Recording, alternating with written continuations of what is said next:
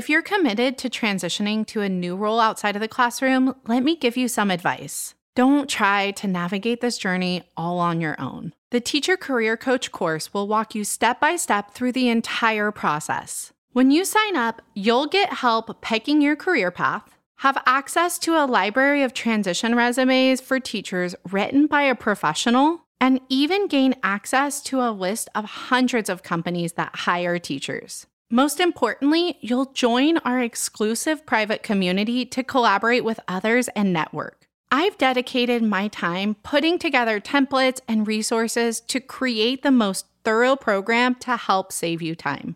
Learn more about the Teacher Career Coach course at teachercareercoach.com forward slash course. After leaving teaching because of some serious burnout, she vowed to build the community she wished existed when she needed it most. She went from classroom teacher to an educational consultant, instructional designer, and six figure business owner. Now, she's here to help you achieve happiness and work life balance, whether inside or outside the classroom. Come join our discussion as we talk about managing teacher burnout, career transitions outside the classroom, starting a side hustle, and everything in between. Here's your host of the Teacher Career Coach podcast and your new personal cheerleader, Daphne Gomez.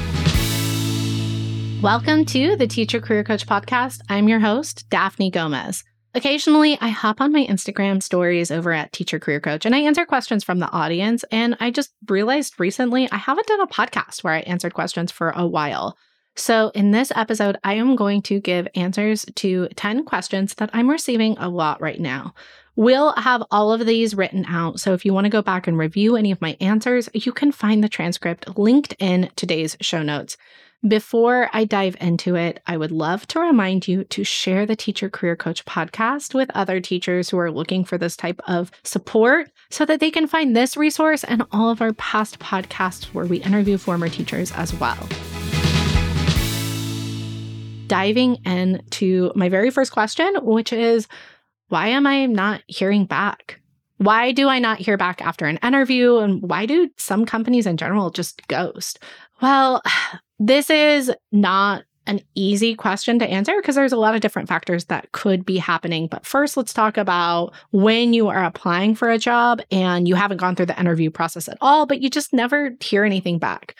I have had companies that send out this mass email that say, Hey, we had a lot of great candidates apply for this position. It has been filled. That is appreciated, but it is not something that many companies do. Because if you do send out an email to 50 or 100 candidates and say, unfortunately, we're not moving forward, many of them may reach out and say, Can you let me know why? Or are there other roles at this company that I can apply for? And that back and forth is not something that hiring managers may have time for. And it's not something that they want to be opening up. And as much as we want to get feedback on what we can do to improve, this isn't the part of the process where many people do actually have the time or the bandwidth to give feedback. That feedback process usually happens during the interview phase. And now, talking about if you haven't heard back after an interview, I know this feeling very well. 72 hours can feel like six months' time. If you've done an interview and you're expecting to hear one way or the other and you haven't heard anything, you can start to feel really impatient. And sometimes you do an interview and you don't hear anything for weeks. And that is something that is really common when you're interviewing in a company and corporate culture interview processes could take multiple steps and even months of time to get through all of the interviews that they do. And so sometimes it's common to not hear back after a couple of different weeks or a couple of weeks after your interview. What I recommend doing if you are on a time crunch, which many of you are, is to continue to circle back at least once a week or just once a week, not spamming them with too many emails, just to ask them if there are any updates and you're looking forward to hearing the next step in the interview. Usually, after you send that first email, hey, I'm really excited about this opportunity. I'm wanting to hear a little bit more if there's any updates in what's going on or what are the next steps. And that's when they should give you an estimated timeline if there are still multiple interviews coming up. But if something happened on the back end, like we have to put hiring this position on hold for two months, or we're still interviewing another candidate. They may not let you know what's going on because maybe a candidate's almost getting the job, but if it does fall through, then you would maybe be potentially their next person that they would like to hire. They may not tell you everything that's going on. And that's why it's so important that when you interview for somewhere, you are still applying for other jobs as well. And you don't put all of your eggs in this one basket until you have signed a contract. Now, how many jobs should I be applying to is another question that I get all the time. Um, first, I want to encourage you to, whatever you do, actually edit your resume for the jobs that you're applying to. So if I told you that you need to apply for a certain amount of jobs per week, I don't want you to do that spray and pray method because quality over quantity is what we're really looking for when you're doing your resumes and applying for these positions. You want to show them that you really have a lot of experience for this particular role, especially when you're making a career change. It's going to be harder for you to stand out amongst the competition. If you're applying for customer success positions, you're probably applying against other people who have actually held customer success roles in the past. And so you need to tailor your resume to prove to them that you're excited for the position in front of them. If you just have one generic teacher resume that's been translated for a variety of positions, it's not going to stand out as well. So I can't give a definitive answer of how many jobs you should be applying to per week. I have heard a lot of teachers who are only applying to one or two jobs per week. And at that pace, honestly, it may take you almost a year to find a job. While others are applying for 15 or 20 jobs per week, that's more aligned with what I would potentially be doing if I was aggressively applying for positions because jobs outside of the classroom are a lot harder to get than teaching positions. When I was applying for teaching positions, I think I only interviewed three different schools before I landed a job. And while some people luck out and they get jobs within two weeks of changing their resume and pinpointing a next career path, this is a process that is going to take a lot of time and a lot of energy and a lot of work. So you should be applying for more than two or three jobs per week in order to make the most of your limited time frame if you're trying to get a job within a couple of months. And if you do need help translating your resume, go back to episode 29 of this podcast, and we have an episode all about how to translate your resume for a variety of positions. Now, and the next question, number three, is something that I get that's always unique to someone's specific situation. And it's either I'm more experienced or less experienced when it comes to teaching. Should I leave? This is so personal and it depends on a variety of factors. So let's start with the more experienced teacher. A teacher who is more experienced is probably closer to retirement and maybe looking for a different starting salary than someone who is less experienced, which means that it's going to be a little bit more challenging. That does not by any means mean that it's impossible or that they should stay in the classroom forever if they know that that's not what they want to do anymore. It just means that there are different factors that they're going to have to weigh when they weigh the pros and cons of making this change. There are so many teachers who have left after 15 years or 17 years and still actually had pay increases. We've had former teachers with more experience on this podcast actually share their experience where they've doubled their salary within a couple of years of leaving the classroom. But it is going to take more work to land these types of positions. And it is going to take a lot more time and energy to dedicate yourself to upskilling to finding a position that is going to pay you a comparable salary if you are in a higher paying state and higher up on the salary schedule. We've written a blog all about weighing the pros and cons and what you should think about as an experienced teacher potentially leaving the classroom. And so we'll link that in today's show notes so that you can find these resources as well.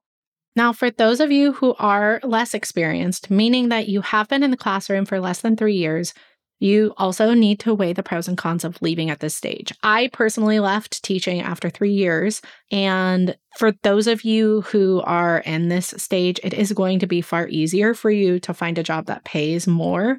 85% of teachers who leave within the first five years of teaching find themselves in a pay increase in their next job. But if you've only worked at one school or one district, you may want to change schools or environments before you start over altogether, especially those of you who have only worked in teaching for one year. Another thing to consider is that hiring managers may look at you as someone who is a career hopper if you leave before you have two years established in a particular role. That doesn't mean that finding a new job outside of the classroom is going to be impossible, but you're going to need to work extra hard to prove to them how passionate you are about your next opportunity because they may be nervous that you're not quite sure what you want to do and that you'd leave after a year in this next role as well.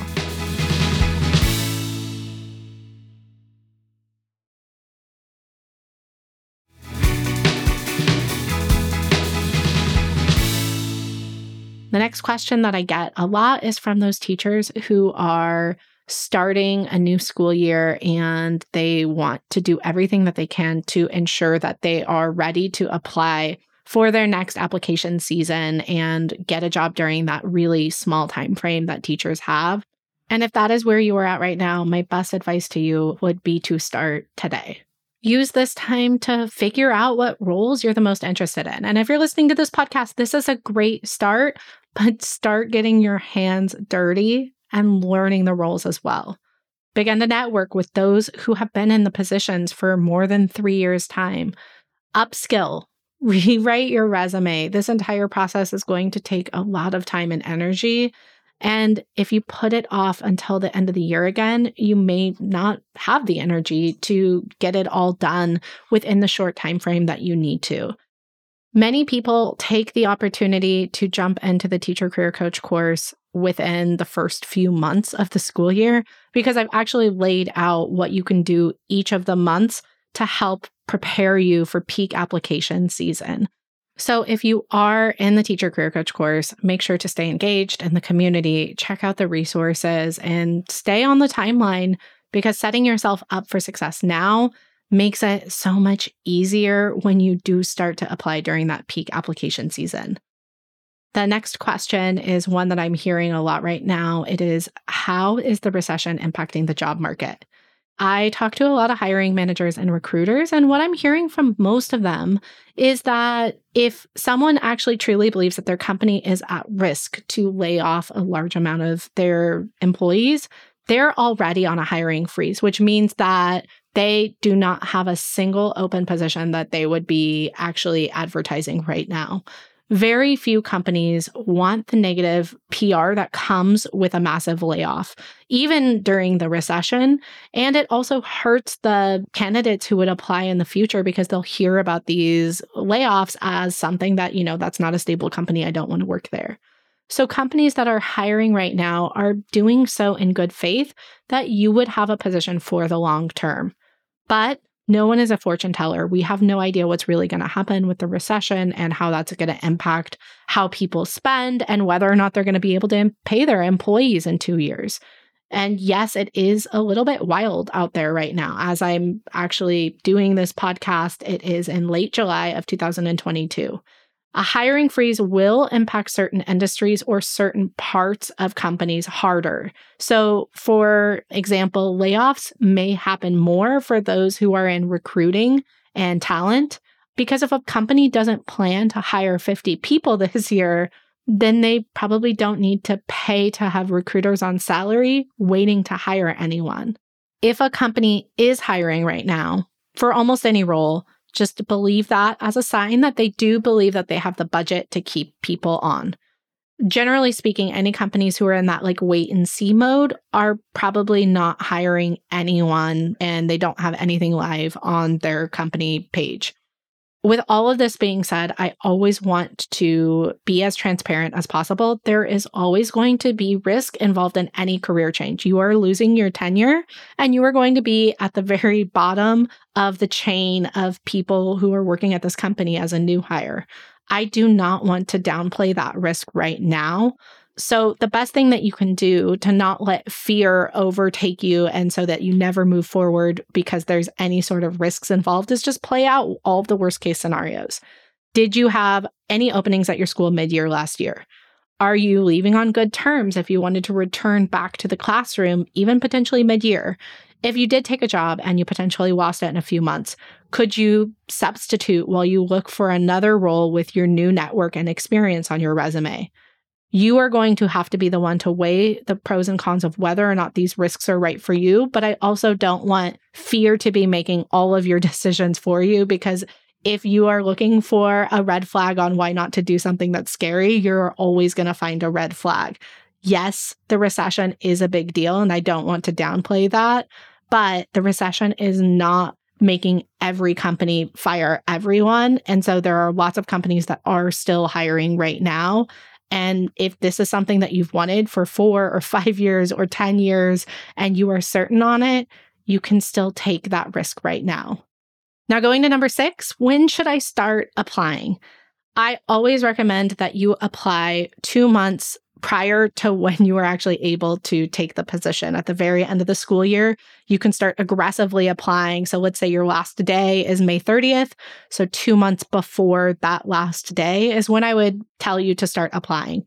And all of this is assuming that you are planning on staying through the entire school year. If you are open to leaving, if you're in the classroom right now and you're listening to this and you're open to leaving, well, you can be applying right now. This is a really personal and big decision. And I know that it's one that you don't take lightly. But if you are thinking of leaving the classroom in the middle of the school year, I encourage you to go back and listen to episode 52 of the podcast, all about breaking your teaching contract.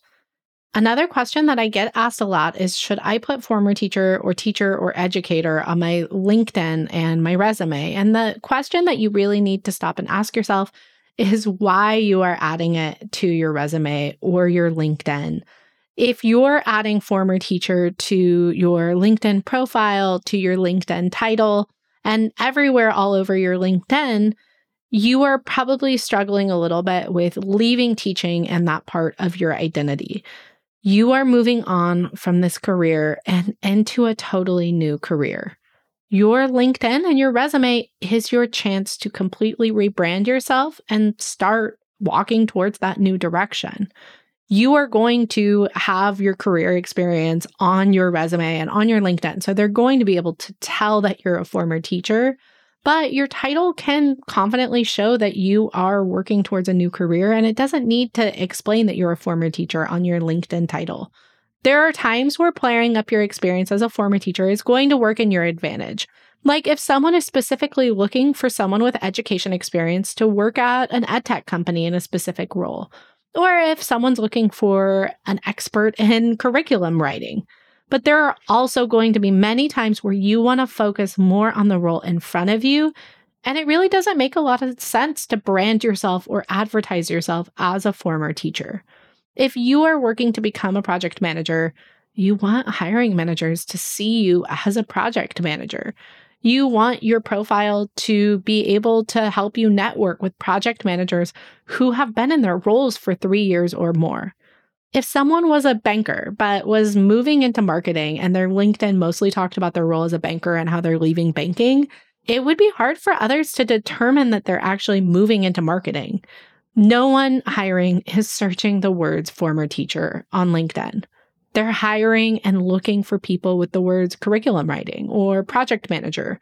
And you have to feel comfortable and confident identifying as those titles before anyone else will call you that. It's so hard emotionally to close this chapter but you are doing that right now. You are closing the chapter of being a former teacher. It's something that's always going to stick with you and is always going to impact who you are. But ultimately, adding this to your LinkedIn title or on your resume is up to you. They're going to know that you're a former teacher when you interview. And it really depends on the context of where you're adding it and what roles you're applying for, whether or not it's going to help you.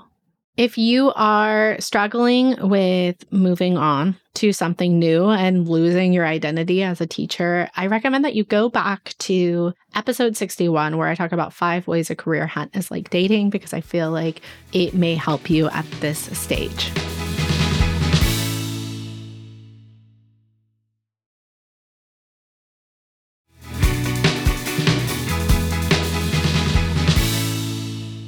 Another question that I get asked a lot is how can I balance looking for a career when I'm so busy with teaching? And this is such a hard question to answer because I remember working 50 and 60 hour weeks as a teacher and barely having any time to myself. When you are looking for a career, it can take over almost like a full time job. And putting in the hours on top of the hours that you're already working for the classroom can be completely exhausting. I recommend having a blocked off time frame that you're going to work on these specific goals and do it every week. So if it's Saturday between one o'clock and 3 p.m. every Saturday that you sit down and you just work on upskilling or rewriting your resume, then keep to that and whatever you can add to your schedule, just try and stay accountable. There are things that you can do that are more efficient and better uses of your time. And there are things that you're doing that could be potentially wasting your time. So, one of the things that I see people doing that is wasting their time is applying for jobs way before they're ready to even take the job. So, I've heard from hiring managers that there are many teachers that started applying as early as January and February and the hiring managers actually did interviews with them. And then they said, actually, I'm not ready to leave the classroom until July. It is very rare that a job will be held for you for that long with any career outside of the classroom. They are advertising the open positions because they're ready to hire for them. And if you are looking at jobs and applying to jobs, that takes a lot of time that could be time that you could be spending on upskilling so that when you are ready to interview and actually get into the classroom or get out of the classroom, you're going to really shine in your interviews. That could be time that you're spending rewriting your resume. And it also could be time spent networking so that you may potentially figure out what companies you have ends to when you are ready to actually apply for those jobs. There are other things that I've seen teachers do, like posting every day on LinkedIn and things that take a lot of time and don't necessarily move the needle forward as much as doing something like taking a course, getting your hands dirty, and actually building experience will. The next question is I need to stay for X years to have my loans paid off. What can I do now to help myself get out later? My advice, especially if you have one or two years ahead of you, start freelancing or find part time work that actually aligns with what you want for your long term career goals. So pick the path and then start looking for freelance or part time work in that specific career field. That way, when you are ready to actually pivot into that career field, you'll have built up somewhat of a savings account or been able to pay off those loans early but you'll also have a lot of experience that you can add to your resume and potentially a new network of people that you can reach out to for full-time role.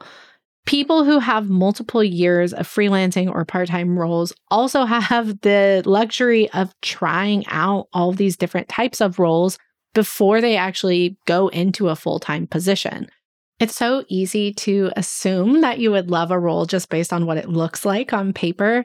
But once you finally start getting your hands dirty, you'll realize that some parts of the job you may love more than others. And that might come as a surprise and open up your eyes to new opportunities in the future. So I recommend starting now, starting to identify the roles that you want and seeing if there's any way that you can build experience and get paid for it at the same time.